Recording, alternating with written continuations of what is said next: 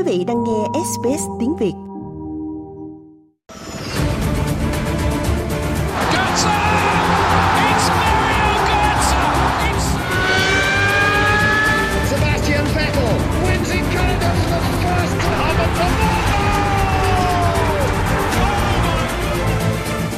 Tạp chí Thể thao cùng Xuân Ngọc và Việt Hoàng xin kính chào quý thính giả. Chúc quý vị một tuần mới thật là dồi dào sức khỏe, tập thể thao nhiều và đừng quên theo dõi SBS tiếng Việt của chúng tôi với những tiết mục về những tin tức cập nhật nhất. Và ngay bây giờ chúng ta sẽ đến với thể thao trong tuần vừa qua cùng với bình luận viên Việt Hoàng. Xin chào anh Việt Hoàng. À, vâng, xin chào anh Xuân Ngọc và xin chào các quý vị thính giả của SBS Radio. Thưa bình luận viên Việt Hoàng và thưa quý vị, có lẽ chúng ta sẽ bắt đầu ngay với những diễn biến rất là nóng bỏng của EPL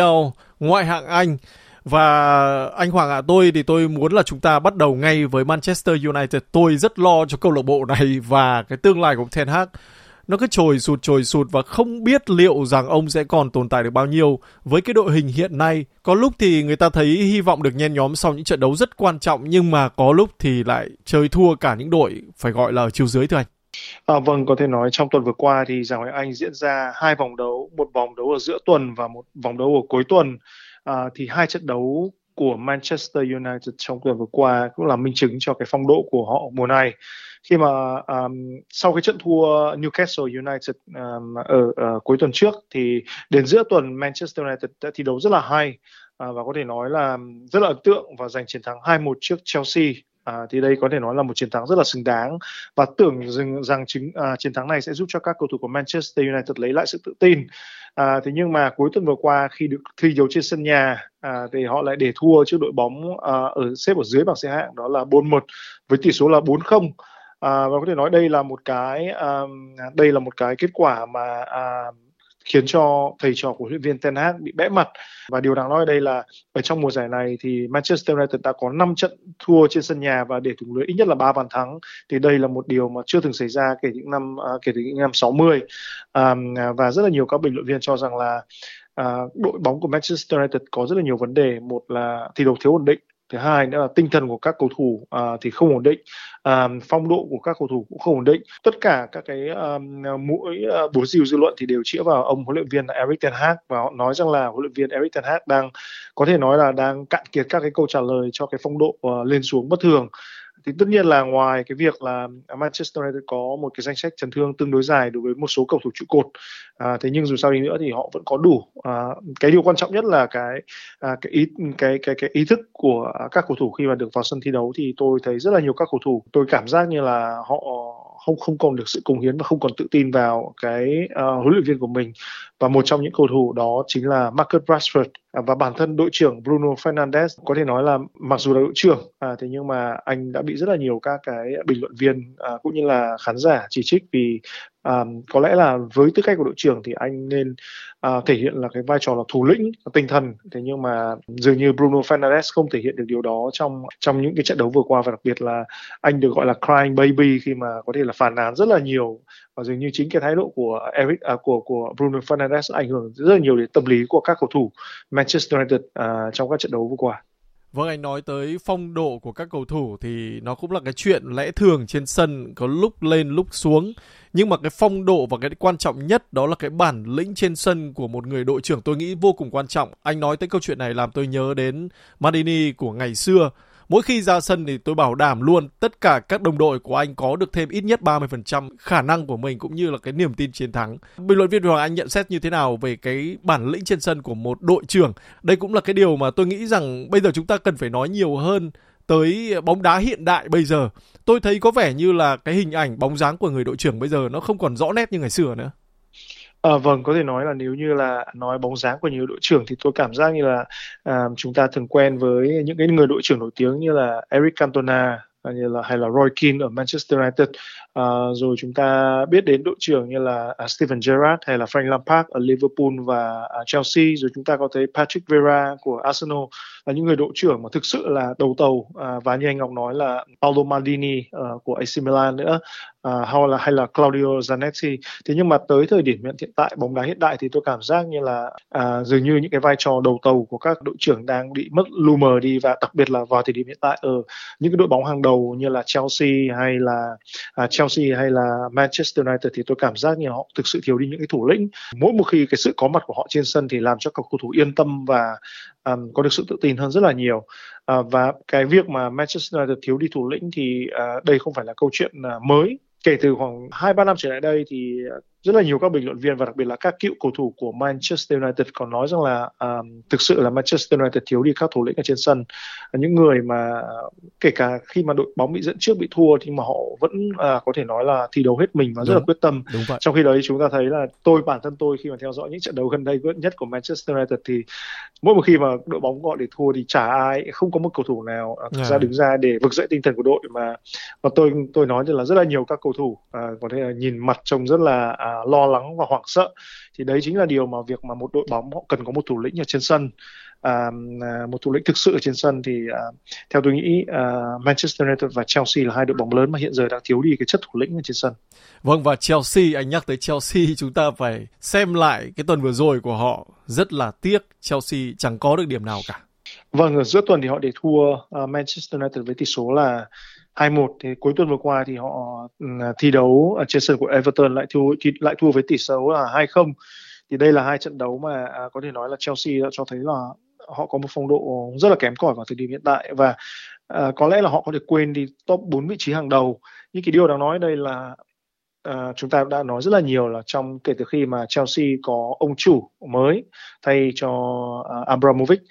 à, thì họ đã chi tới hơn một tỷ bảng Anh để mua các cầu thủ mới, à, quá nhiều cầu thủ mới. Thế nhưng mà sau hai cái trận thua vừa rồi thì huấn luyện viên à, uh, Maurice, uh, à, à, Maurice Pochettino của Chelsea thì có nói rằng là có lẽ cái kỳ chuyển nhượng mùa đông sắp tới thì họ cần phải mua thêm cầu thủ để giải quyết cái vấn đề của mình. À, thì chúng ta thấy rằng là đây là một minh chứng rất là rõ cho việc là đầu tư tràn lan và giàn trải thì chưa chắc đã đem lại thành công à, và Chelsea là một minh chứng rất là hùng hồn cho cái à, triết lý đó. Vâng và nói tới chi tiết về Chelsea này thì phải nhắc tới công ty chủ quản của họ là Blueco chuyên mua lại những cái tập đoàn hoặc là những cái thương vụ liên quan tới giải trí và dường như bóng đá đối với họ cũng là một lĩnh vực giải trí. Đầu tư giàn trải nhiều khi nó là một cái cách đầu tư của công ty này chăng thưa anh? Cho nên nó mới dẫn đến cái chuyện mà nó không mang lại cái hiệu quả rõ rệt từ khoản đầu tư đấy. Mà chúng ta biết rồi, làm bóng đá nó khác với làm kinh doanh ở các cái điểm cũng khá rõ rệt. Anh nhận định như thế nào về điểm này? Vâng, tôi hoàn toàn đồng ý với anh Ngọc. Thì um, chúng ta cũng biết rằng là À, uh, Bluco thì là một cái tập đoàn mà chuyên đầu tư vào các lĩnh vực thương mại và giải trí, uh, trong đó có thể thao. Thì họ rất là thành công ở trong các cái lĩnh vực thể thao khác ở Mỹ. Thế nhưng mà à, khi mà sang Anh thì tôi cảm giác là ông chủ của họ là Todd Bihelmi thì khi mà mua câu lạc bộ Chelsea thì ông thay vì thay vì là à, thay vì là tuyển những người có chuyên môn về bóng đá để làm bóng đá thì ông lại tin tưởng vào những người uh, có thể nói là uh, các cái người mà là tay cân tay chân rất là uh, uh, thân uh, thân thiết và ừ. thân tín để, uh, để để để để để và họ nghĩ rằng là họ hiểu am hiểu về bóng đá và chính vì thế mà họ mua rất nhiều cầu thủ uh, có tiềm năng uh, thế nhưng mà họ lại không uh, uh, nhưng mà họ lại không có một cái kế hoạch cụ thể và ở tuần trước thì chúng ta nói rất là nhiều về cái việc là xây dựng triết lý và xây dựng một văn hóa ừ. đối với ở Manchester City và ở Brighton. Thì chúng ta thấy rằng là rõ ràng Chelsea có mua cầu thủ chứ còn họ không cũng xây dựng một cái bóng một cái triết lý hoặc một cái văn hóa nào đó ở trong câu lạc bộ thì chúng ta phải điều nhìn rất là rõ. Đây là một cái hình ảnh rất là trái ngược so với cả tập đoàn bóng đá uh, City uh, Football Group. Khi mà ừ,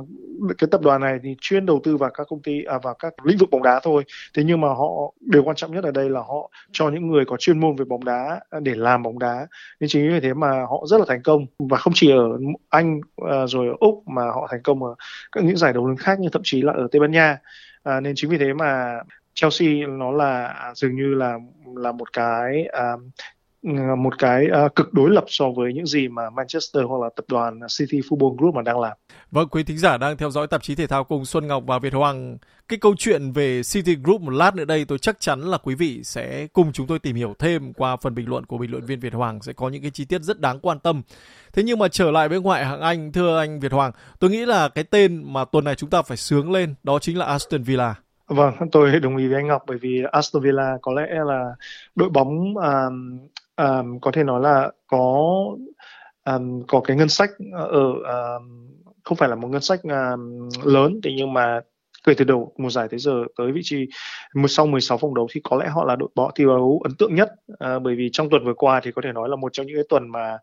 à, đẹp nhất với các cái cổ động viên của Aston Villa từ lâu lắm rồi. Khi mà ở giữa tuần thì họ đánh bại Manchester City là với tỷ số là 1-0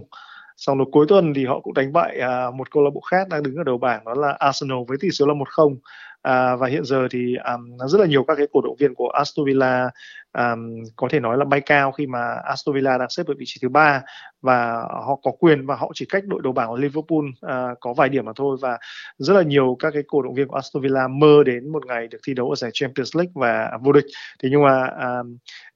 giải Ngoại Anh có 38 vòng đấu và mới chỉ có 16 vòng đấu diễn ra thôi, tức là mới chỉ được có 1 phần 3 chặng đường. À, và điều nói là đợi chính vì thế mà huấn luyện viên uh, Unai Emery và đội trưởng um, của Aston Villa là hai người mà à, uh, chấn an các cầu thủ và chấn an các cổ động viên nói rằng là uh, cả hai người đều nói rằng là um, chúng tôi quên đi cái chức vô địch bởi vì thực sự là giải đấu còn con đường còn quá ừ. dài và nếu như là chỉ còn 8 đến 9 vòng đấu nữa hoặc 10 vòng đấu nữa mà chúng tôi vẫn đang ở vị trí hiện tại thì chúng tôi mới có thể mơ được đến những cái giấc mơ xa như là um, được thi đấu ở giải Champions League uh, hay là uh, thậm chí là giành chức vô địch. Uh, thế nhưng cho, có thể nói là tới thời điểm này thì sau một khoảng thời gian là hơn 50 trận đấu thì huấn luyện viên Unai Emery um, đã uh, xây dựng một đội Aston Villa thi đấu rất là hay và ấn tượng và điều đáng nói là cái chiến thắng cuối tuần vừa qua trước Arsenal 1-0 là một cái dường như là một chiến thắng rất là ngọt ngào với huấn luyện viên Unai Emery khi uh, khi Arsenal chính là đội bóng mà sau 50 trận đấu đã sa thải ông và họ không tin tưởng vào ông không tin tưởng vào cách làm việc của ông thế nhưng mà chúng ta thấy rằng là tới thời điểm hiện tại thì Aston Villa đang à, bay rất là cao cùng với Unai Emery Vâng nói tới đấu trường Champions League nữa thì chúng ta cũng không thể quên rằng là một cái gánh nặng cũng không hề nhẹ với các cầu thủ của Newcastle trong tuần vừa qua thưa anh vừa phải chơi ở hai đấu trường này không dễ một chút nào ạ. À, vâng, ờ, Newcastle United thì um, họ giữa tuần thì họ để thua Everton với tỷ số là 3-0, thế sau sau đó lại để thua uh, cuối tuần vừa qua thì họ để thua uh, Tottenham Hotspur với tỷ số là 4-1. Uh, thì đó có thể nói là đội hình của Newcastle United tới thời điểm này thì bị uh, sứt mẻ uh, rất là nhiều vì chấn thương. Thế nhưng mà đây chính là cái được thi đấu năm ngoái khi mà họ kết thúc ở trong trong tổ top 4 đội hàng đầu thì à, họ đã được giành quyền thi đấu ở giải uh, Champions League trong mùa giải năm nay. Họ có thể nói là được nhận rất là nhiều tiền từ giải đấu này. Thế nhưng đổi lại khi mà các cầu thủ uh, mới chỉ quen với việc rất là nhiều các cầu thủ của mẹ của Newcastle thì chưa quen với thi đấu với uh, liên tục uh, với lịch đấu dày đặc như vậy và chính vì thế mà họ đã bị chấn thương uh, và họ không còn giữ được phong độ và sau cái trận thua uh, cuối tuần vừa qua trước Tottenham Hotspur với tỷ số là 4-1 thì huấn luyện viên uh, Eddie Howe của Newcastle có nói rằng là tôi chả thể làm được gì khác vì danh sách chấn thương rồi là vì các cầu thủ đã quá mệt và họ không thể chạy nổi à, thì chúng ta thấy rằng là không hề dễ để thi đấu ở cả hai đấu trường là rất là khắc nghiệt là Champions League và ở giải Ngoại hạng Anh và Newcastle là một minh chứng như vậy và à, rất là nhiều các cái bình luận viên cho rằng là sẽ là một cái um, kỳ tích nếu như Newcastle có thể lại lọt được vào top 4 đội hàng đầu ừ. trong năm nay bởi vì năm nay rất là nhiều đội thi đấu rất là hay à, và Newcastle thì vẫn đang có một cái danh sách chấn thương rất là dài. Vâng, trong số những cái đội thi đấu rất là hay, một lần nữa chúng ta lại phải đến với ông thầy Postecoglou rồi. Spurs có thắng có thua nhưng mà dường như triết lý bóng đá của ông vẫn luôn vững bền ạ. À vâng, à, sau 6 vòng đấu vừa qua, Tottenham Hotspur đã để thua 4 trận, hòa một trận và thắng một trận. Thì đây có thể nói là nếu mà nhìn vào thành tích thì không phải là một cái à, thành tích rất là không phải là thành tích tốt. Thế nhưng mà có điều đáng nói là kể cả trong những trận thua và những trận hòa thì Tottenham Hotspur vẫn thi đấu rất là hay vẫn tạo ra rất là nhiều cơ hội à, và các cầu thủ thực sự là thi đấu hết mình. Thế chính vì thế mà mặc dù là để thua tới 4 trận và hòa một trận trong 6 trận trận trở lại đây thì nhưng mà các cổ động viên của Tottenham Hotspur vẫn rất là hạnh phúc với đội bóng của mình bởi vì cái lối chơi của các cầu thủ đã khiến cho vẫn vẫn làm cho các cầu thủ rất là vui mừng à, vì họ thi đấu có nét và họ thi đấu à, à, tạo được ra rất, rất là nhiều cơ hội và đặc biệt là tinh thần thi đấu của các cầu thủ rất là tuyệt vời à, Ange Postecoglou uh, có thể nói là có thể đội bóng của ông thì sẽ rất là nhớ những cầu thủ bị chấn thương à, đặc biệt là James Madison và Mickey Van der Ven. Thì nhưng mà à, hiện giờ thì à, Ange Postecoglou đã có lại hai cầu thủ trụ tiền vệ trung tâm rất là quan trọng đó là Papisa và Bissouma. Và hai cầu thủ này sự trở lại của hai cầu thủ này đã khiến cho cái tuyến giữa của Tottenham Hotspur à, vững chãi hơn rất là nhiều và cái trận cái chiến thắng 4-1 trước Newcastle trong cuối tuần vừa qua là một minh chứng cho điều đó à, và Ange Postecoglou hiện giờ đang được đánh giá rất là cao với cái lối chơi à, của Newcastle mặc dù là à, đội hình bị sứt mẻ và chấn thương. Vâng, cho tới thời điểm này thì bảng xếp hạng của ngoại hạng Anh, Liverpool dẫn đầu, Arsenal, Aston Villa, Manchester City, Spurs xếp thứ 5 và MU xếp thứ 6. Quý thính giả đang nghe tạp chí thể thao cùng Xuân Ngọc và Việt Hoàng. Thưa anh Việt Hoàng, lúc nãy thì tôi có nhắc tới tập đoàn City với những cái khoản đầu tư đúng là mang phẩm chất của những cái người làm bóng đá. Tôi rất muốn anh nói về câu lạc bộ Genoa ở giải đấu của Tây Ban Nha bây giờ đang bay cao. À, vâng, à, có thể nói là cuối tuần vừa qua thì có một cái trận à, chiến thắng của đội bóng à, Genoa. Thì Genoa thì có rất là nhiều người là một câu lạc bộ mà có lẽ là cái tên của nó ở của câu lạc bộ này khi đọc ra thì không nhiều người biết đến, không quen thuộc. Thế nhưng mà Genoa cũng là một đội bóng ở xứ Catalan à, và trong cái trận đấu với trên sân khách à, trên sân sân khách à, của Barcelona cuối tuần vừa qua thì họ giành chiến thắng 4-2 và với chiến thắng này thì họ đã vượt qua cả Real Madrid để vươn lên vị trí đầu bảng của La Liga thì Girona là một đội bóng nhỏ trước đây là một đội bóng nhỏ. À, xong sau khi mà được tập đoàn City Football Group mua lại à, với cổ phần là 47% thì Girona đã dần dần được đầu tư. Thế nhưng mà cái đầu tư đây không phải là đầu tư à, như như như Chelsea là giàn trải mà họ đầu tư à, và xây dựng cái đội bóng này um, có đúng cái chất lý bóng đá và cái văn hóa như là câu lạc bộ Manchester City. Chính vì thế mà họ mua những cái cầu thủ mà có tiềm năng và phù hợp với lối chơi. Uh, và sau 2 đến 3 năm à, rèn rũa cái lối chơi và cái văn hóa này thì cuối cùng Girona đã xây dựng được một đội bóng rất là cân bằng. Và cái chiến thắng trước Barcelona 4-2 à, trong cuối tuần vừa qua là một minh chứng như vậy à, và mặc dù họ trên trong đội hình của họ không có quá nhiều các cầu thủ nổi tiếng thế nhưng mà họ vẫn thi đấu rất là hay và gắn kết và không hề thua kém Barcelona về số thời lượng kiểm soát bóng hay số đường truyền à, và chúng ta thấy rằng là cái văn hóa uh, cái cái triết lý bóng đá cái văn hóa và đặc biệt là mua về các cầu thủ để phù hợp với cái triết lý bóng đá đấy quan trọng đến như thế nào. Và tới thời điểm này thì Genoa đang dẫn đầu ở giải La Liga vượt trên cả Real trên cả Atlético trên cả Barcelona. Thì ta thấy rằng là chặng đường để giành chức vô địch thì còn rất dài. Thế nhưng mà à, cái việc mà một đội bóng nhỏ hoặc tầm tầm bậc trung mà hiện giờ đang đứng đầu bảng và một với một lối chơi đẹp thì chúng ta thấy rằng là cái việc đầu tư uh, tập trung à, và có định hướng rõ ràng nó quan trọng như thế nào. Và theo tôi nghĩ là có thể chỉ trong 5 năm tới thôi à, sau khi mà tiếp tục được đầu tư à, như vậy thì Girona sẽ trở thành một trong bốn đội bóng à, mạnh nhất của giải La Liga và theo tôi nghĩ thì giải La Liga cũng sẽ chỉ hay hơn khi mà có những đối yeah. đối trọng với cả Real Madrid, Barcelona và Atletico Madrid. Vâng, chỉ cần đứng ở vị trí cao này, tham gia được Champions League với những khoản tiền thưởng khá khá thì Genoa với cái khoản đầu tư dần dần có lẽ là họ cũng sẽ nổi bật lên trong đấu trường bóng đá châu Âu. Chúng ta chờ mong đội bóng này. Bây giờ thì đến với F1 với một tay đua người Úc thưa anh Oscar Piastri. Cái tên này chúng tôi đã từng nhắc tới trong một chương trình thể thao và lần này thì người ta lại phải nhắc tới anh với vai trò là một tay đua trẻ cực kỳ tiềm năng. À, vâng, à, thì Oscar Piastri là một trong hai tay đua của người của Úc à, đang thi đấu ở giải F1 và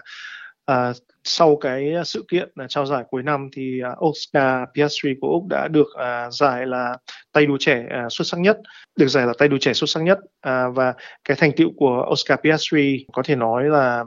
trong năm vừa qua thì rất là đáng kể khi mà anh hai lần được đứng trên bục nhận giải. Một lần xếp ở vị trí thứ ba một lần xếp ở vị trí thứ hai. À, và trong sau à, 22 trận đua thì Oscar Piastri có 97 điểm à, đứng à, thứ 9 trong tổng số 22 tay đua mà trên đó là có rất là nhiều các tay đua đàn Anh đứng ở đằng sau Oscar Piastri. Nên chính vì thế mà à, đây là một một cái thành tích là rất là đáng nể cho một tay đua trẻ. Và đặc biệt là Oscar Piastri đang thi đấu ở một đội đua đang lên đó là McLaren. Khi mà McLaren có một cái chiếc xe mà cũng có khả năng cạnh tranh rất là tốt uh, trong mùa mùa này và trong mùa sau. À, thế nhưng mà có một điều đáng nói là Oscar Piastri phải rất là cẩn trọng khi mà những mùa giải sau các tay đua khác cũng đã tìm hiểu rất là rõ cái lối chơi cái cái cái cái, cái cách mà Oscar à, Piastri lái xe à, và hiểu rất là rõ điểm mạnh và điểm yếu của Piastri à, và đặc biệt là à, sau khi mà giành giải năm nay thì Oscar Piastri sẽ có được có nhiều kỳ vọng hơn và sẽ được nhiều sức ép hơn. Nên chính vì thế mà à, Oscar Piastri cần phải à, à, tiếp tục học hỏi và làm việc phải à, chăm chỉ để anh có thể à, tiếp tục giữ ít nhất là giữ được cái thành tích trong yeah. đạt được trong năm nay là à, được đứng trên bục nhận giải 2 đến 3 lần à, và cuối cùng là tích lũy kinh nghiệm để cuối cùng anh sẽ trở thành tay đua chính của uh, McLaren à, và biết đâu chỉ trong uh, 5 năm nữa thì ừ. nếu như McLaren có một chiếc xe tốt thì mấy với và với những kinh nghiệm đã hỏi được thì Oscar Piastri sẽ uh, cùng đăng quang với cả đội đua của mình uh, uh, thế nhưng mà tới, tới vào thời điểm hiện tại thì F1 có rất là nhiều các tay đua xuất sắc ừ. như chúng ta cũng đã biết là Max Verstappen có Lewis Hamilton, uh, Charles Leclerc uh, và thậm chí là ở đồng đội của Oscar Piastri ừ. Đó là uh, uh, Landro uh, Norris cũng là một tay đua trẻ rất là xuất sắc uh, và Mercedes còn có một tay đua trẻ uh, rất xuất sắc khác đó là George Russell nên chính vì thế mà uh, cái sự hiện diện của những tay đua xuất sắc như vậy sẽ khiến cho Oscar Oscar Piastri sẽ học hỏi được rất là nhiều và dù sao đi nữa thì hiện giờ anh đang có một cái bệ phóng rất là tốt cho tương lai. Vâng và cũng với thông tin này chúng tôi khép lại tạp chí thể thao ở đây. Rất cảm ơn bình luận viên Việt Hoàng. À, vâng, xin chào Xuân Ngọc và xin chào các quý vị thính giả của SBS Radio.